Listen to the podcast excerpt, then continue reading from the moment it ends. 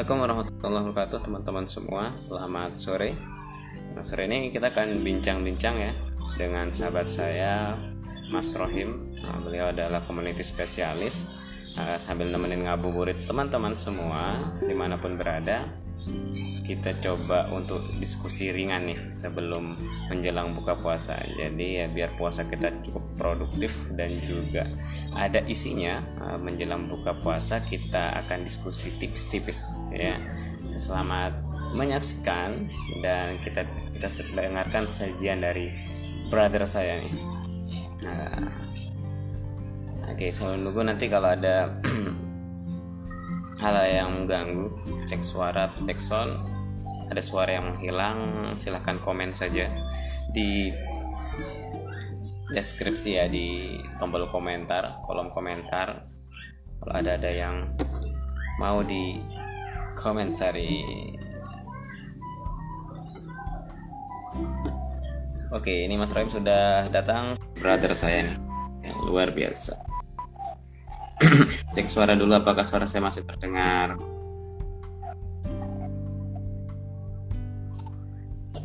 Sangar bro.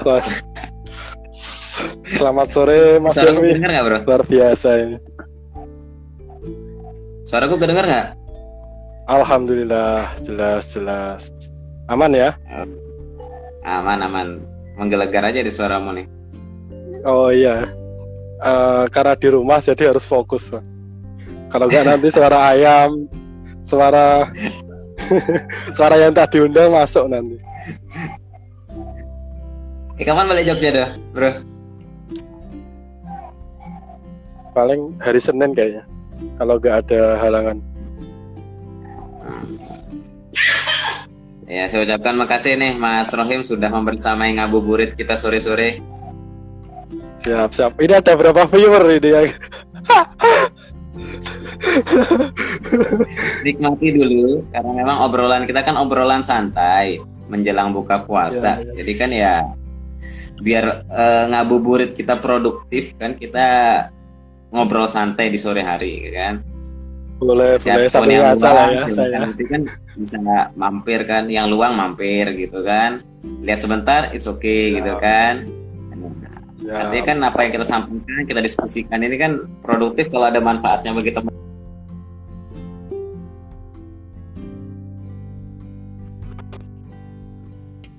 cek sinyal dulu bro Iya mas, sorry mas, uh, suaranya tadi agak ke putus-putus. Iya iya iya.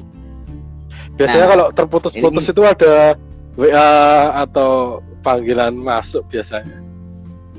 Saya kira ada kenangan yang terlintas bro. Mas, Ichkiwir itu mas. ya bro, ini sore ini kita ngobrol santai, ngobrol ringkas eh, sambil menunggu beduk maghrib ya. Eh, jadi Siap.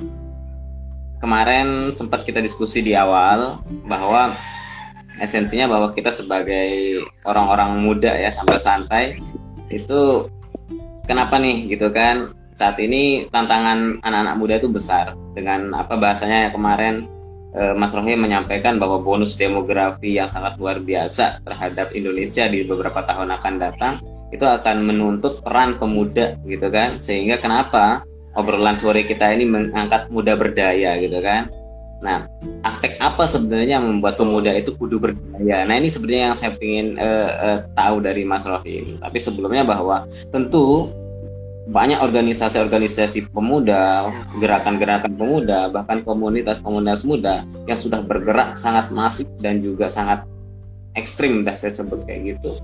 Itu memberikan kontribusi yang sangat besar. Nah, saya pengen ngeliat nih, karena ini eh, hashtag kita adalah hashtag kupas mindset. Jadi saya pengen mengupas mindsetnya eh, Mas Rohim nih sore hari ini menjelang ngabuburit nih. Apa sebenarnya muda berdaya dari Mas Rohim sendiri?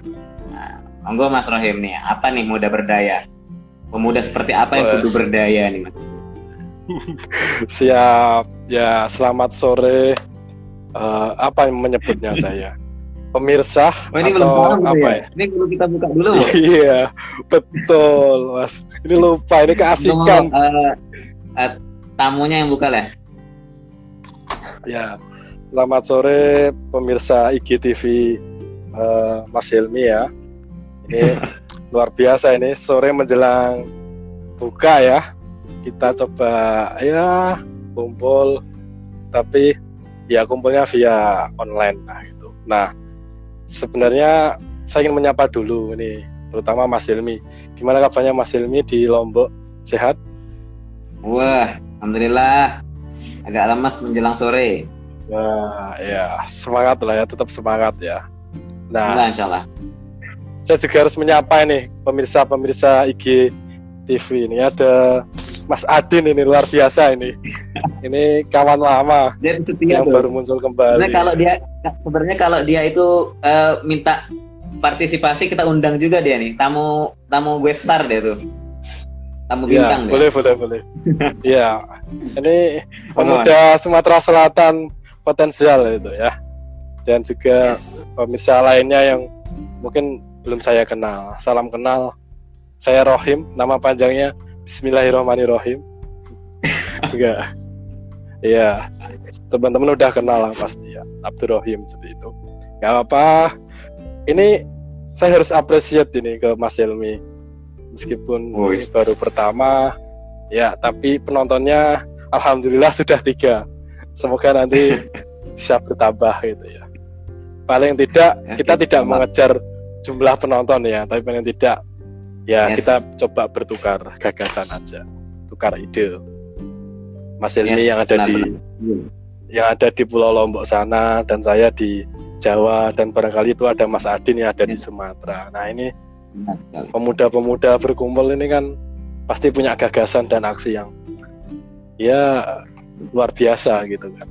Nah cuma kembali ke pertanyaannya Mas Ilmi, kenapa sih kemudian pemuda harus berdaya? Nah saya kira uh, banyaklah uh, kata-kata mutiara Arab dan juga beberapa kata-kata ini ya motivasi dari para founding fathers kita ya. Uh, apa namanya kalau kata-kata mutiara Arab kan pasti sudah beberapa sudah sudah familiar.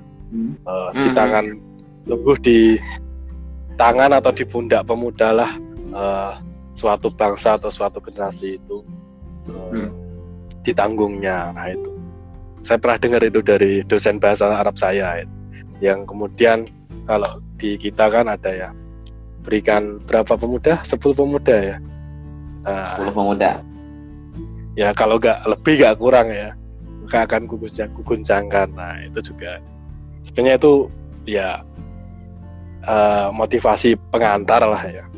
Nah meskipun nek pertanyaannya uh, pemuda berde, muda berdaya gitu kenapa kok nggak tua berdaya nah tua berdaya itu ya hal yang lumrah lah, hal wajar gitu ya. Gayanya, tetapi kita ingin coba ya mendorong lah, kemudian juga uh, men-challenge para anak-anak muda yang saya kira di waktu pandemi ini punya banyak gagasan, punya banyak aksi yang itu belum dieksekusi maupun yang sudah di dieksekusi ya. Nah ini eh, ruang-ruang uh, itulah yang kemudian perlu kita perlu kita gali. Nah, kembali ke pemuda berdaya. Kalau siapa sih pemuda itu ya? Nah, kalau kita lihat di Undang-Undang Nomor 40 Tahun 2009, kalau nggak salah itu tentang Undang-Undang Kependudukan ya kalau nggak salah. Ini hmm. yang lead adalah BKKBN di situ. Nah, yang dinamakan pemuda itu kan range usianya 16 sampai 30 tahun. Mas ini masih termasuk 30 ya. Oh ya, mungkin pemuda yang di atasnya pemuda gitu ya. pemuda, pemuda senior gitu. ya itu ya. Nah, berarti beruntunglah Anda ya yang eh, muda berdaya itu usianya adalah sekitar itu ya. Ini nih kita bahas usia muda dulu ya kalau hmm. berdasarkan Undang-Undang Nomor 40 tahun 2009. Nah, nah ternyata menurut survei ekonomi dan sosial nasional punyanya BPS yang dirilis 2019 itu ada total hmm. kisaran 64,19 juta jiwa itu. Itu di tahun 2019 ya. Uh, yang dirilis hmm. BPS. Saya kira hampir seperempat dari total jumlah populasi penduduk di Indonesia yang kalau kurang lebihnya sekitar 270 jutaan gitu. Nah, wow. dari banyak ya jumlah ya dari betul dari jumlah dan dari bonus demografi itu saja sebenarnya punya potensi ya. Selain potensi juga banyak masalah. Tapi kita ngomonginnya potensi dulu lah. Kalau masalah yes. saya kira akan banyak sekali gitu. Tapi kalau kita ngomongin uh, potensi, saya kira ya halo sinyalnya yeah, bisa terdengar jelas ya. Nah siap, kalau kita siap. ngomongin pot, kalau kita ngomongin potensi, nah ini yang belum banyak ya kita coba kupas. Nah, jadi hmm. Setuju, bro. apa namanya? Artinya kita tidak akan terfokus terhadap masalah, tapi kita membangun adalah iya. apa potensi yang terbangun di sana, gitu kan? Masalah iya. itu menjadi kekuatan yang harus menjadi kekuatan untuk memunculkan sebuah potensi sih. Betul ya. Masalah itu harus kita hadapi. Hmm. Nah, dengan apa? Ya dengan potensi-potensi yang kita miliki ya, baik secara ya, internal kita maupun eksternal. Nah, cuma kalau kita kembali hmm. ke pemuda berdaya di sini, nah kalau gagasan saya sih ya kira-kira ya para inilah ya anak-anak bangsa yang kemudian uh, kita punya potensi apa, kita punya skill apa, lalu di dalam apa kehidupan kita ada masalah apa. Nah,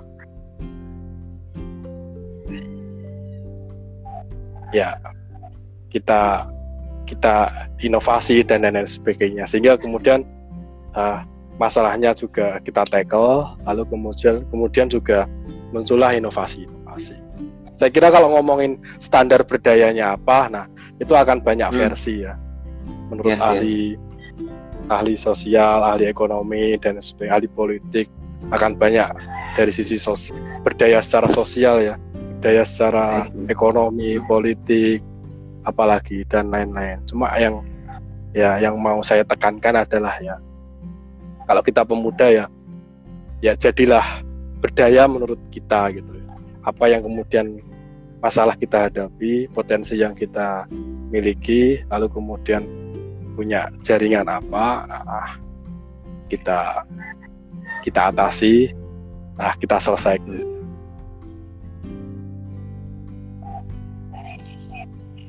juga ada lingkungan. Saya kira kalau itu hmm. diterapkan di saat-saat pandemi ini, saya kira itu menjadi hmm. hal yang menarik. Ini sifatnya masih hmm. abstrak ya, masih masih kita belum uh, fokus besar, luas, ngomonginnya luas, ya, ya. Betul. Kalau mau ngomongin dari hmm. sisi medis, dari sisi ekonomi, dari sosial, politik, ya, tentu beda cerita ya.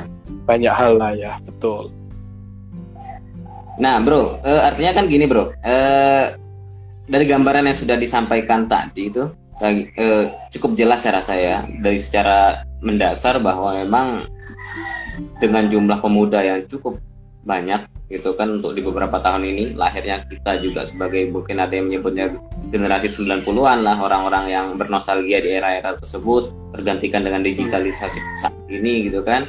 Nah, menurut dirimu bro apa alasan yang mendasar? Menurut dirimu apa alasan mendasar itu eh, kita sebagai pemuda itu harus berdaya gitu kan? Kalau tadi kan berdaya punya sektornya masing-masing tuh tapi ada tidak alasan yang membuat ini pertanyaan saya pertanyaan apologi ya saya sebutnya. Karena memang mau tidak mau kita kudu berdaya. Tapi menurutmu lah ini karena kita, saya ngupas mindsetnya kira-kira apa yang membuat pemuda itu harus berdaya? Versi Mas Rohim. Ya, yang pertama jelas ini akan ada banyak sisi apa ya ragam pendekatan ya. Kalau kita ngomongin hmm. pendekatan sistemik, jelas oh nggak bisa dong. Pemuda sendiri uh, bisa bergerak tanpa ada apa kebijakan yang sistematis yang pro terhadap pemuda gitu. Lalu kemudian dari pendekatan secara apa namanya psikososialnya lo ya tetap uh, di mana pun diri kita ya yang harus kemudian mencoba tampil dan kemudian uh, mengambil bagian ya mengambil dari solusi dari setiap persoalan. Nah, nah akan ada banyak uh, perdebatan atau ya teori dan pendekatan yang kemudian bisa kita lihat. Kalau berdasarkan hmm. pengalaman saya ya, apa yang saya alami, saya kira pengalaman di dalam melakukan kerja-kerja pemberdayaan dan hmm. kerja-kerja penyadaran ya di di Jogja maupun di luar Jogja. Nah, yang pertama jelas uh, ya dari sisi internal kita ya. Kenapa kemudian kita harus berdaya? Yang pertama ya, ya hmm. kita diberikanlah akal, diberikan ya rasa ya. yes. ya, diberikan yes. ya kalau kemudian kita orang yang yang punya kemampuan bisa bergerak atau kemudian difabel, hmm. saya kira punya keunikan dan keistimewaan tersendiri ya. Nah yes. itu kan anugerah Tuhan ya, yang kemudian hmm. perlu kita optimalkan. Nah itu artinya apa? Ada titipan hmm. amanah dari apa kontrak kita Tuhan dengan kita ya sebagai hamba. Nah, saya kira itu pertama alasan yang kemudian kenapa kita perlu berdaya gitu. Toh pun juga tangan di atas kan lebih baik daripada tangan di bawah ya itu kalau kita masih ingat hadis Nabi ya Mas. Yeah. Nah, itu. Nah, betul. Lalu itu alasan pertama ya. Lalu alasan kedua hmm. adalah ya, ya pemuda kan juga punya potensi ya. Katakanlah secara ide ya, secara kemudian beban sejarah ya ini yang perlu kita kadang garis bawah gitu. Beban ya. sejarah oh iya. Ya kalau mungkin orang-orang yang tua, orang-orang yang sepuh ya, orang yang sudah senior itu kan ada pengalaman kegagalan, ada pengalaman keberhasilan, ya banyak pengalaman nah, lah. Kalau anak-anak muda ini kan dia idenya, aksinya masih fresh, perlu untuk kemudian melakukan eksplorasi, mengembangkan. Nah, jadi kekuatan itulah yang kemudian kata Prof. Renal Kasali itu kan ya pemuda yang belum ada beban sejarah inilah bisa menciptakan sejarah baru. Nah, sehingga ya tadi uh, ruang kebijakan kemudian diberikan nah, anak muda bisa tampil. Misalnya kalau kita lihat hari ini itu kan ada undang-undang desa gitu ya. Saya lupa nomornya. Mm -hmm. Nah, ini juga menjadi alasan penting kenapa dalam proses pembangunan di desa. Ya, pemuda itu tidak hanya laki-laki ya, tetapi juga ada perempuan gitu dan uh, identitas gender lainnya. Saya kira uh, apa namanya ada kebijakannya, meskipun juga implementasinya ini ya uh, masih masih tanda tanya juga gitu. Tapi paling tidak hmm. uh, di dalam undang-undang desa itu juga memberikan ruang kepada anak-anak muda untuk uh, apa namanya tampil lah ya dan difasilitasi hmm. betul. Ada Karang Taruna, kemudian hmm. kalau anak ya ada forum anak ya, terus ada kelompok perlindungan perempuan uh, yang itu isinya juga ada anak-anak remaja perempuan juga. Nah saya kira atau anak muda perlu gitu ya. Dan saya kira juga kalau di programnya BKKBN juga ada ini kok PIK ya, Pusat Informasi Konseling Remaja gitu. Nah, mm-hmm. itu yang uh, apa fokus di isu uh, family planning atau keluarga berencana, gitu.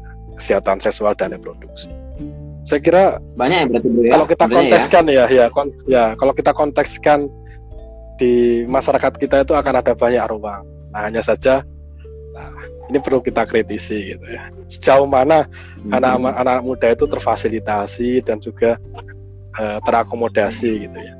Kebutuhan hmm. dan juga persoalan yang ada di dalam. Hmm. Itu ya. Lalu kemudian ya, ya kalau ada lagi alasannya apa nih? Alasannya nih. Bandingin uh, aja alasannya. Alam, kita, kita punya alasan daya.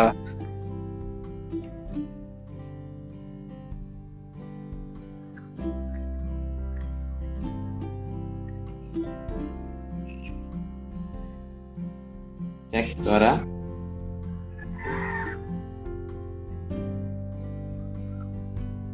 Mas sepertinya apa koneksi saya atau koneksinya Mas Rahim ya.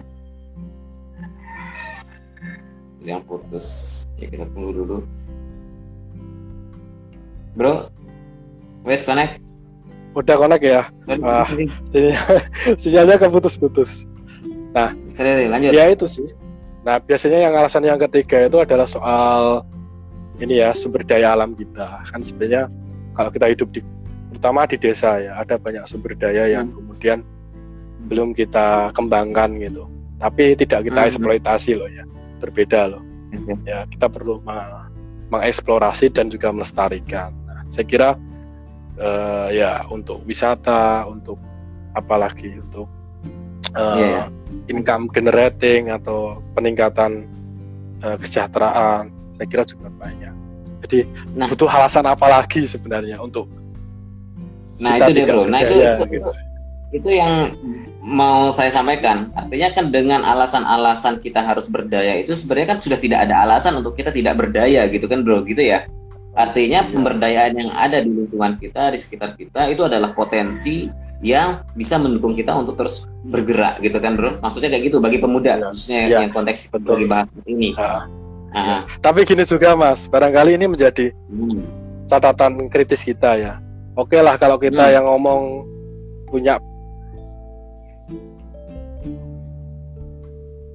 kesempatan mengenyam pendidikan di di kota hmm. besar gitu ya kita bisa ngomong hmm. seperti ini hmm.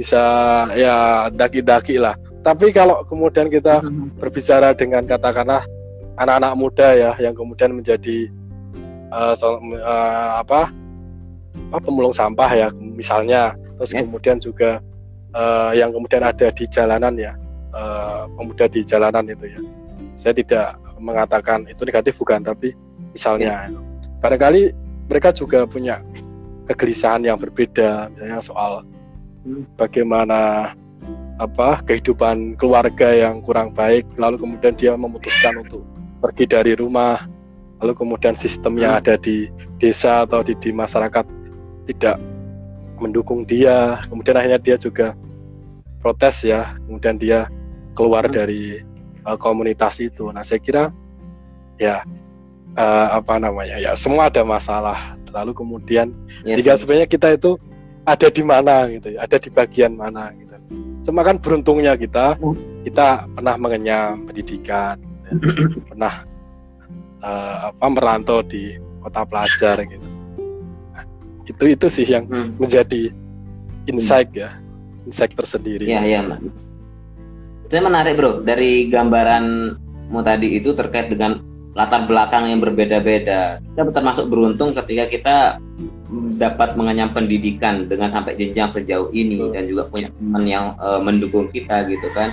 Nah, menurutmu sebenarnya konsep berdaya, misalnya nih, ada apakah berdaya dalam konsep pemuda itu memiliki definisi yang sama rata atau standarisasi yang sama rata? Apakah pemahaman berdaya juga bagi yang tidak mengenyam pendidikan atau dengan latar belakang yang berbeda itu juga bisa dikategorikan sama gitu bro. Nah kemudian berimbas kepada pertanyaan aspek apa aja yang membuat kita sebagai pemuda itu kudu berdaya gitu bro? Aspek apa aja menurutmu sebagai uh, orang yang sudah bergabung ya, ya. di sosialisasi dunia ini gitu bro?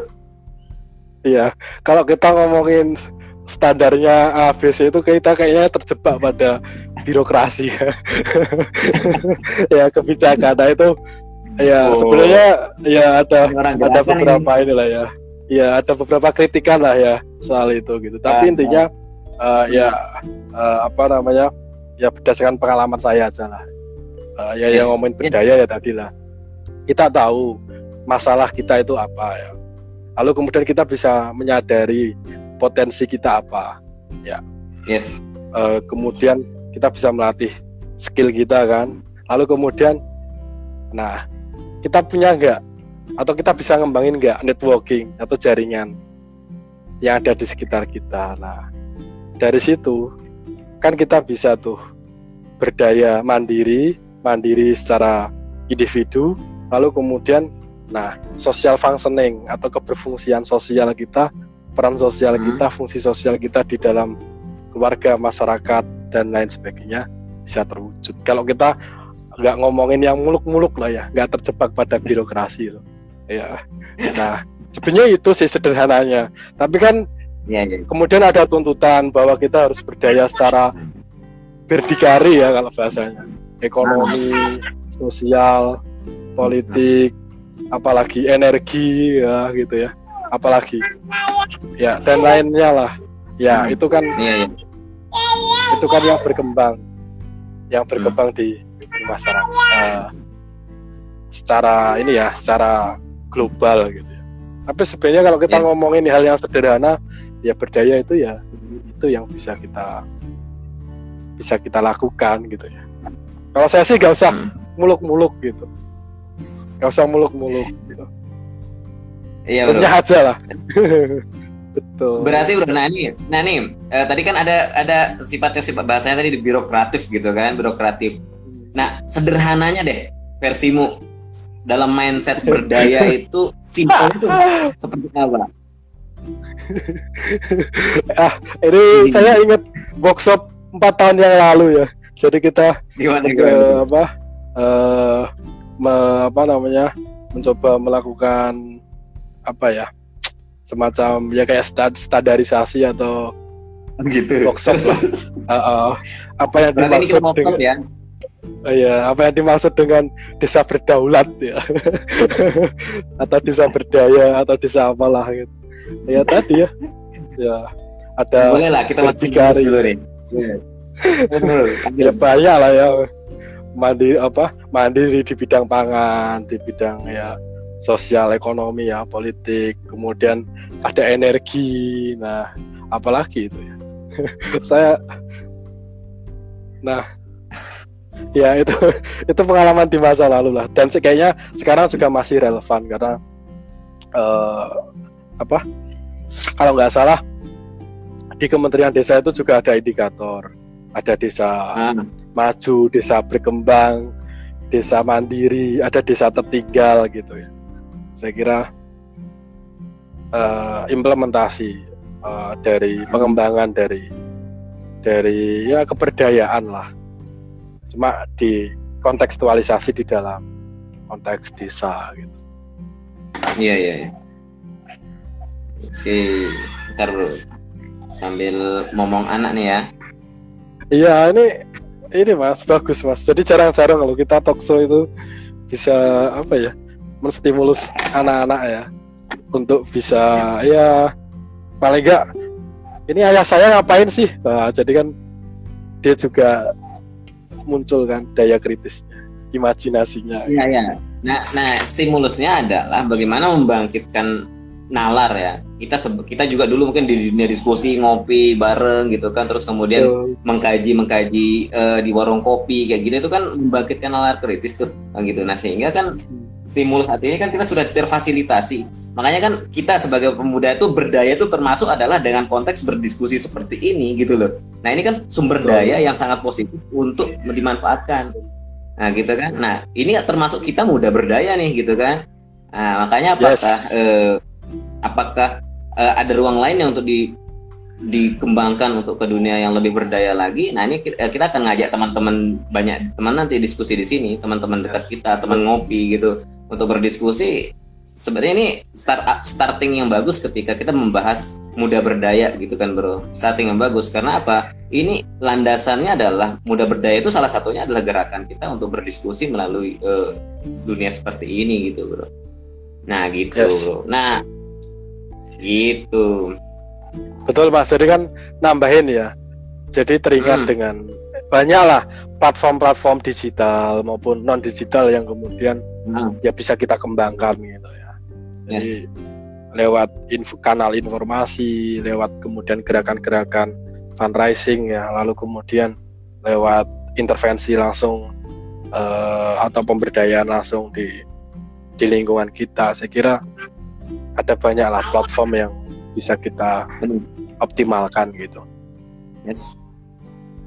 Sebenarnya bro. kurang apa sih? Atau kalau mau nyiptakan, mau mengembangkan inovasi lagi, saya kira peluang itu masih terbuka. Gitu. Hmm.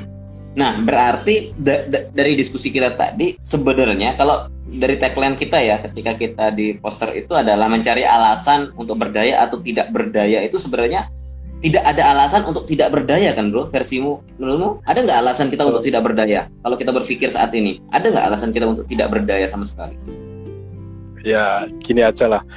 Contoh aja yang paling sederhana kan kalau pemuda rebahan ya, misalnya saya aja gitu ya. ah.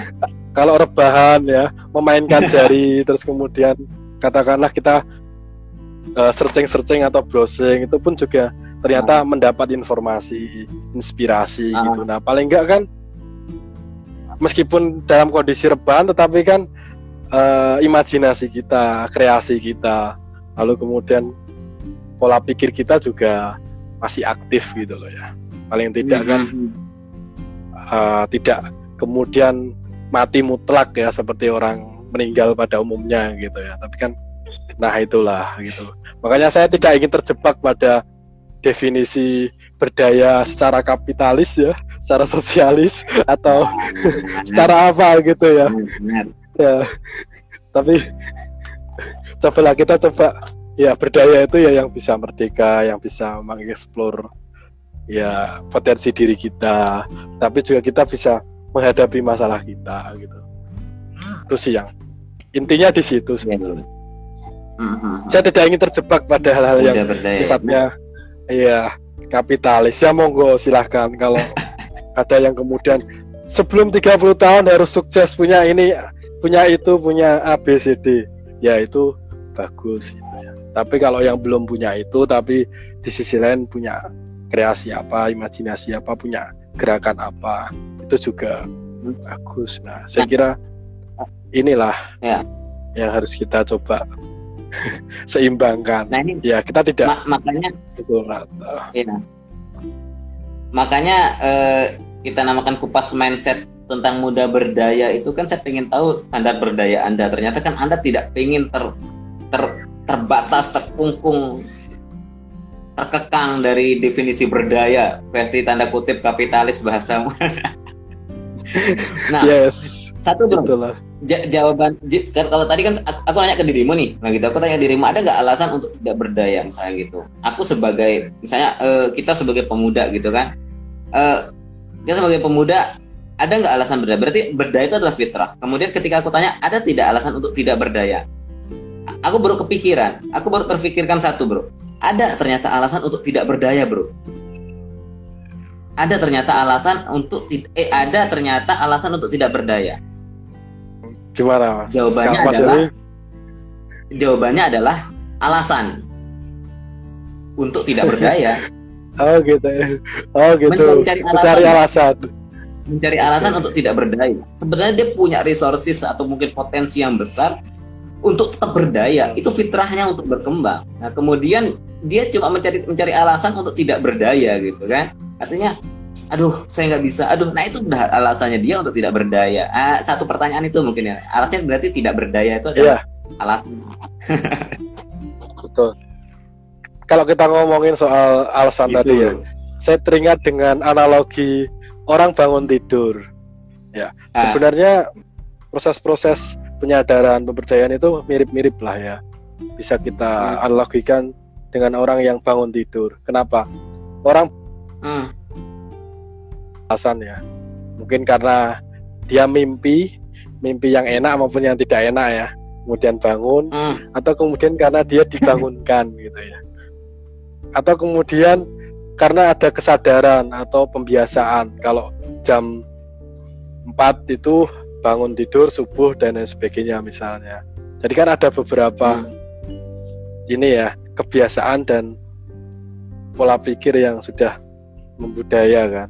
Nah ibaratnya kita hmm. ya tinggal ini kalau kita mau berdaya misalnya kita dalam proses berdaya atau belum berdaya ya paling enggak kan ada uh, di situ ada pendekatan inside maupun outsider ya ya hmm? keberdayaan itu yang bisa melakukan itu ya diri kita gitu karena kita karena kita sudah sadar dengan uh, diri kita siapa kita potensi kita gitu.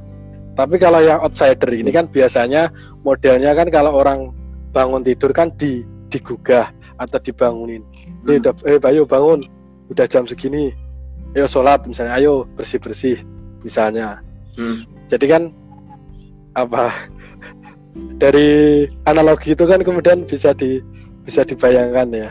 Orang kan kemudian berdaya atau sadar itu kan kemudian ya karena pengaruh dirinya atau pengaruh dari luar dirinya atau kemudian juga Hmm. Hmm. apa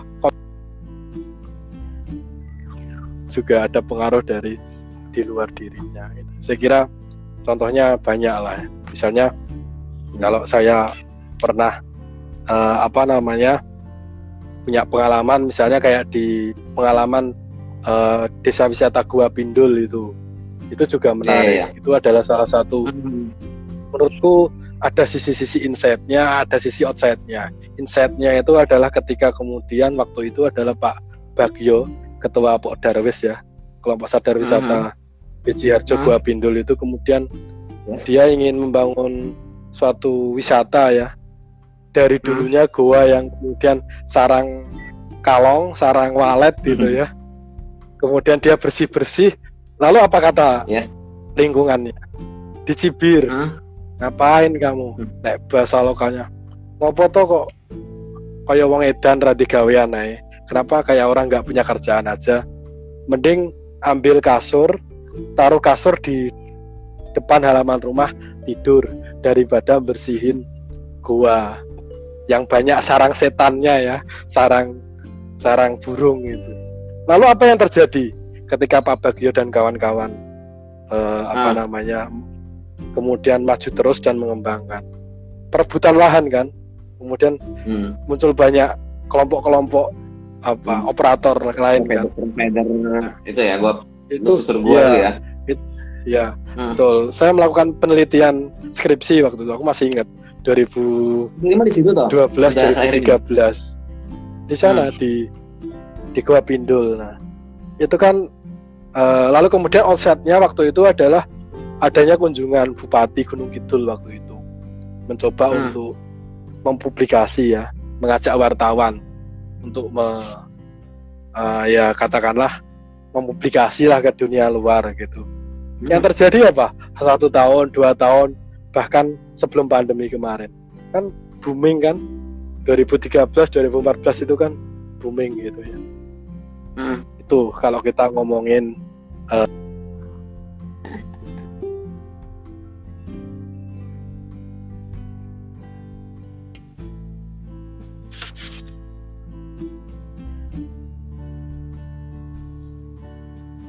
kroto tahu semut kroto mas semut merah Sorry bro, putus tadi sebentar. Gimana? Eh, semut merah kroto Hmm. Tahu ya? Telur merah? Nah, Hmm. ya. Ini contohnya ada di daerah Tuban, Jawa Timur. Kemarin eh, Hmm. coba mampir ke sana. Nah, Hmm. dia itu nanam nanam pohon randu di sebidang tanah, lalu kemudian di sekeliling batas tanahnya itu dikasih parit, dialiri air mengalir. Terus Mhm. pohon randu itu, pohon randu itu penghasil kapuk itu loh. Tahu ya? Hmm. Nah, di sebidang tanah itu kemudian ditanami pohon randu, lalu kemudian apa? Di situ bikinlah ternak kroto, semut merah. Hmm. Apa kata orang-orang di ya? sekitarnya? Untuk, untuk, untuk mancing ya bro Iya. itu ya? Pakan pancing ya? Pakan ikan? Ikan, burung, dan lain-lain lah itu loh. Yang Hmm. warnanya putih Hmm. itu lihat telurnya. Nah, apa Hmm. yang terjadi di masyarakat sekitar? Kok kayak mau ngedan tuh, berarti gawean. tanah baik, tanah bagus-bagus kok ditanami pohon randu, ternak semut, kurang kerjaan. Hmm. Ya. Lalu kemudian cerita bapaknya dua tahun tiga tahun kemudian apa yang terjadi? Kalau kita mau ngomongin ukuran kapitalis ya, dia sudah punya mobil nih. Nah, luar biasa kan? nah biasanya kan masyarakat kemudian kan akan berbondong-bondong. Oh iya ya, oh iya ya, itulah. Kalau apa ya? Nah. Nah, kita Nah, ngomongin Iya. mau bisnis privat atau mau sosial bisnis atau sociopreneurship nah itu contoh-contohnya Nah ilustrasi-ilustrasi yang dirimu gambarkan ke kita kita gitu kan ke diriku saat ini itu itu sebenarnya Betul. satu hal yang ya aku versi itu selalu terjadi ya bro ya jadi kita ketika kita ingin melakukan suatu hal yang yang memulai suatu hal cibiran obrolan itu menjadi suatu hal ya konsumsi wajib lah wajib. ya gitu. wajib wajib pasti artinya ada. kan itu hal yang biasa gitu kan nah hanya saja orang-orang itu yang sudah memulai itu bisa melewati fase itu gitu bro ya. Fase cibiran itu gitu kan fase-fase itu gitu hmm. kan. Sampai dia sampai saat ini bisa tumbuh besar dan berkembang bahkan dilihat ditilik gitu kan. Ditilik kan bro sama orang gitu kan. Berarti kan ini ada pola kan bro? Ada pola pola pola dalam pemberdayaan atau anak-anak muda atau siapa pun itu kita itu untuk memulai. Itu ada ada sebuah ada ada pola gitu kan. Ini adalah pola yang lumrah terjadi di masyarakat kita gitu kan bro ya betul nah hmm. sebenarnya ada beberapa poin sih kenapa kemudian ada orang yang bisa berhasil ada juga hmm. yang kemudian mundur gitu ya ini tidak bermaksud hmm. menyamaratakan tapi yes yes beberapa pola yang saya kenali ketika kemudian dia berhasil itu yang pertama ini ya dia punya strategi itu jelas ya dia punya keyakinan, hmm. punya strategi, punya hmm. basic lah ya, punya ilmu. Entah itu ilmu yang sudah dipelajari atau yang kemudian hmm. terus dipelajari itu. Yang kedua ini telaten. Kalau telaten bahasa Indonesia-nya apa ya? Nekuni ya, tekun. ini yang kadang nah. kita itu uh, kadang sok apa ya? Baru punya ide apa dipatahkan oleh omongan orang gitu terus akhirnya orang mundur ya? gitu mundur teratur gitu atau kalau enggak rugi yeah, iya. berapa yeah. rupiah gitu terus kemudian kita males yeah, ah yeah, yeah. mending hmm. mending saya jadi job seeker gitu ya atau saya melamar kerjaan aja nah misalnya ya memang kalau kita ngomong itu enak gitu ya tapi yeah, yeah.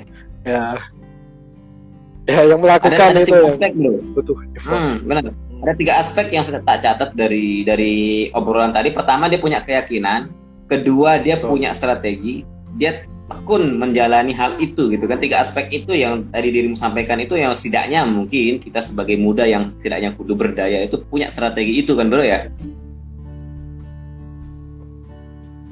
Betul. Sepakat Mas. Oh, sangat ya. Gimana Mas? Gimana? Mau pertanyaan berikutnya? Nggak nggak nggak terasa ya. Udah hampir jam 4 lebih apa? Ya. nah udah nggak apa terasa. Bro, ini? Nggak kerasa makanya nikah biar kerasa. Oh gitu. Apa hubungannya nah, gini, nah gini. Uh, selanjutnya adalah ada yang menarik ketika ketika tadi dirimu sudah menjelaskan uh, me memberikan insight pada diriku dan teman-teman di Instagram live ini ada satu hal yang menarik bro. Ketika memang kita nih misalnya aku dan dirimu nih sadar bahwa kita punya potensi kita berdaya di dalam uh, diri kita masing-masing. Kita punya uh, kapasitas berdaya di dalam dunia kita. Tapi ada beberapa orang yang tidak sadar bahwa dia punya kapasitas untuk berdaya juga tapi tidak sadar. Nah peran kita bro. Menurutmu peran kita seperti apa? Apa yang harus kita lakukan untuk bisa memberikan pemberdayaan terhadap orang-orang? Nah, pengalamanmu di masyarakat dan juga pendampingan bagaimana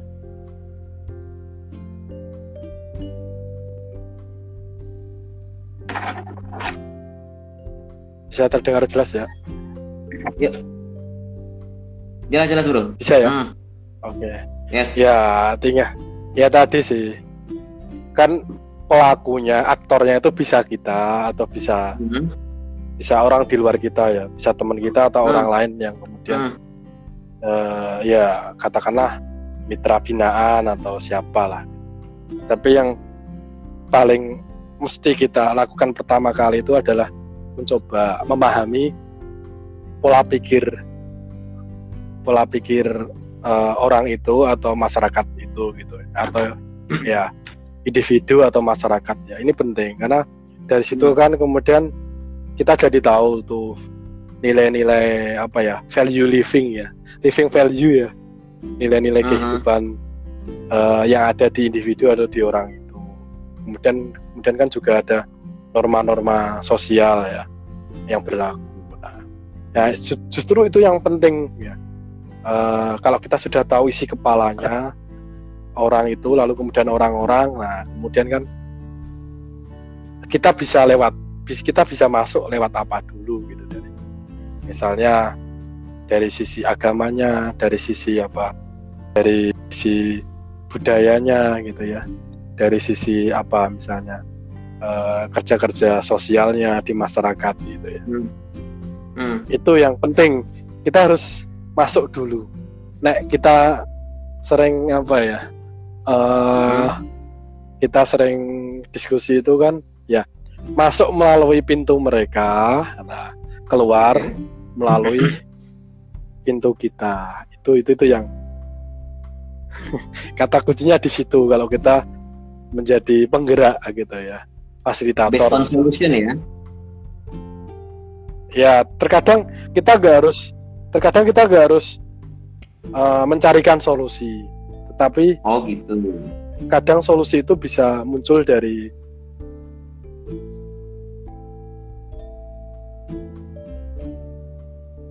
itu sendiri gitu.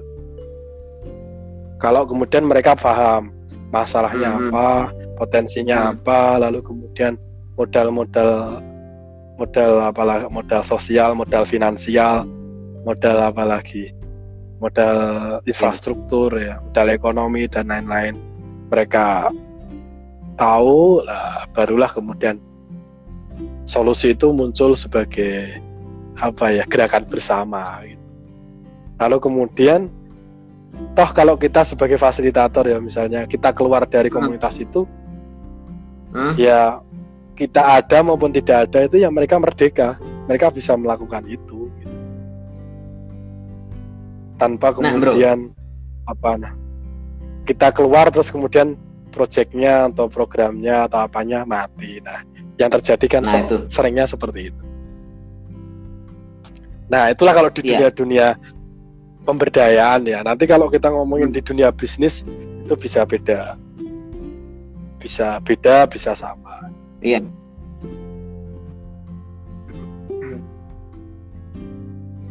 Iya, Bro.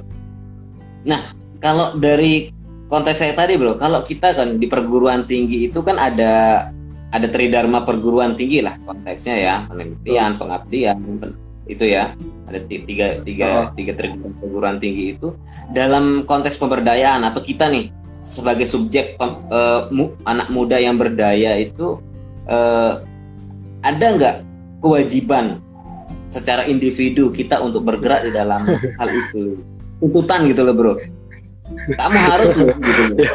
ataukah itu adalah sebenarnya bisnis kita atau mungkin uh, sumber daya kita yang harus kita ambil bukan sebuah kewajiban gitu bro versimu?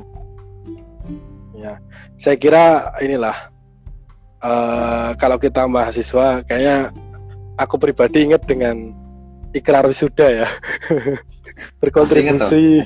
ya, iya ingat kan? Biasanya itu yang baca ikrar wisudanya saya itu di depan Pak Musa Asari ya. oh, ya. Masih ingat aku waktu itu. Mahasiswa berprestasi iya. soalnya ya. itu itu yang itu yang betul itu yang enggak yang enggak terlupa gitu kan uh, poinnya itu masih inget lah ya berkontribusi terhadap apa masyarakat bangsa dan negara. Dan wajib menjunjung tinggi alma mater ya itu itu tuh nah itu saya kira uh, apa ada beban moral lah ya yang kemudian uh, ada di kita. Nah cuma kan keluar dari kampus kita kan punya peran di keluarga masyarakat. Ah. ya kalau kita bekerja gitu ya atau di perusahaan atau kemudian di mana gitu. Saya kira ya sederhananya ya optimalkan lakukanlah ya semaksimal mungkin tugas atau peran yang kemudian uh, ada di kita gitu. Kalau yang bisnis ya ya bisnisnya ditelateni ya ditekuni gitu. Kalau yang kemudian bergerak di dunia sosial ya apa bangun gerakan-gerakan sosial yang apa yang konstruktif yang konstruktif gitu ya membangun hmm. apalagi kalau jadi PNS ya ya katakanlah di birokrat yang melayani gitu ya yang ya sesuai dengan perannya lah itu itu kan berdaya yeah. ya sesuai dengan perannya masing-masing Nah, ya saya, saya ada jadi keluarga eh, di situ. teringat dari hmm, saya jadi teringat dari obrolan awal sebenarnya bro berarti sebenarnya Ah. kalau saya simpulkan dari statement eh, Mas Rohim ini adalah sebenarnya menjadi sosok muda yang berdaya itu bukan tuntutan atau bukan kewajiban tapi merupakan fitrah kita sebagai manusia dengan memanfaatkan apa yang ada di dalam di sekitar kita potensi kita lingkungan kita dan semuanya. Saya saya melihat ke arah sana ya bro jadi tidak ada alasan untuk tidak berdaya. Kita harus berdaya di di dalam konteks eh, apa tadi eh, kehidupan kita saat ini gitu bro saya menyimpulkannya ke sana sih bro ini jadinya bro ya Iya, Nah, saya kadang punya ini, punya pendapat ya ini opini lah. Ah, ah jadi di dalam di, sebenarnya di dalam ketidakberdayaan kita itu mengandung mengandung unsur keberdayaan sebenarnya. Bisa dipahami nggak? ya? Filosof sekali ya ini. Eh, eh, sangat sangat berapologi sekali di dalam ketidakberdayaan kita sebenarnya ada keberdayaan itu, itu gimana tuh coba jelaskan Iya. Iya sederhana aja. Ya kalau kita tidak berdaya dan kita mau berusaha, kita punya apa gitu ya, punya kemampuan fisik ya. Ya misalkan kita Hmm. bisa eh, bisa minta tolong atau bisa dengan sendiri kita sendiri atau mencari atau apa ya. Mhm. Banyaklah sarana sarananya. Nah, lalu kemudian kita bisa memulai step by step. Sebenarnya contoh-contohnya banyak gitu ya. Ya Hmm. tinggal dari mana kita bisa punya titik daya ungkit itu gitu. Ya tentu masing-masing berbeda, ya, Mantap. nggak bisa kita samakan. Nah, sebenarnya di dalam keberdayaan itu juga Hmm. ada ketidakberdayaan kita. Nah itu itu yang kita harus ingat juga gitu loh. Iya bro Ya. ya bro ya Kalau kita itu iya, hmm. makanya Itu kan keberdayaan itu setiap kita itu kan beda-beda sih makanya kan perjalanan eh, kita di dalam di dengan jalan yang beda-beda itu kan punya sumber daya dan bagi cara berdaya yang beda-beda gitu bro ya betul. Karena gini mas, yang namanya kondisi keberdayaan pun, kalau kita puas di situ, itu juga apa namanya majunya zaman teknologi itu juga Hmm. nanti akan Hmm. memunculkan problem kalau kemudian kita coba tidak tingkat tingkatkan lagi keberdayaan atau eh, apa namanya inovasi-inovasi lain gitu. Jadi iya iya iya. ya jangan jangan puas atau jangan terlalu nyaman di satu titik keberdayaan itu. Karena apa? Ya Hmm. kalau kita ngomongin indikator kita ngomongin standarnya manusia itu tidak akan ada habisnya. Pasti berganti rezim akan berganti rezim ya akan berkembang gitu ya standar-standar itu gitu ya bro ya makasih bro pokoknya eh, eh, Iya, share betul. diskusi kita sore hari ini siap Hmm? Ya saya kira inilah ya itulah kalau Gimana, kita Bro? jadi manusia ya kalau kita jadi manusia berdaya ya kalau kita jadi Hmm. manusia merdeka gitu kan ya Hmm? paling enggak gagasan itu ya harus muncul lah gitu. Harus kita asah. Hmm, hmm. Terakhir bro, eh, versimu. Eh, apa yang sekiranya memang kita harus siapkan bagi eh, kita sebagai pemuda untuk lebih berdaya lagi bro, versimu. ya. Apa yang harus kita siapkan? ya yang jelas tadi eh, kita punya keterampilan apa? Skill. Hmm, kemudian ya kita punya masalah apa sih atau Hmm. kita bisa memahaminya gap antara idealitas dengan realitas apa ya bahasanya antara eh, yang diangan-angan kita dengan kenyataannya itu apa Oke. sih yang berbeda nah itu kan sebenarnya muncul satu problem ya satu masalah nah, hmm, Nah, Hmm. kalau tahu masalahnya di situ apa, kita punya potensi, kita punya skill ya, keterampilan apa, lalu kemudian hmm, juga didukung oleh ya kebijakan atau mungkin uh, apa uh, sistem struktur sosial yang ada di masyarakat ya. Okay. kayak tadi ya peluang-peluang dari negara pemerintah nah, kemudian bisa kita akses. Nah, kata kuncinya kan itu ya kita bisa mengakses ya kita bisa berpartisipasi ya bisa terlibat ya. Lalu kita bisa hmm. mengontrol mengontrol itu ya karena kita terlibat kita mengakses ya otomatis kan kita bisa mengontrol nih. Nah yang terakhir adalah kita bisa memberi dan menerima manfaat. Nah kata kunci aksesibilitas itu kan ada di tadi APKM ya. Nah ini biasanya teman-teman sosial paham itu ya akses partisipasi kontrol manfaat itu kata kuncinya Iya, iya bro. Uh, saya saya makasih, ucapkan makasih pada Mas Rohim untuk waktunya di diskusi sore hari ini di Ngabuburit sore. Saya rasa kalau kita ngobrol sebenarnya satu jam itu kurang ya. Cuma uh, Betul, saya rasa nanti kita buat part 2-nya.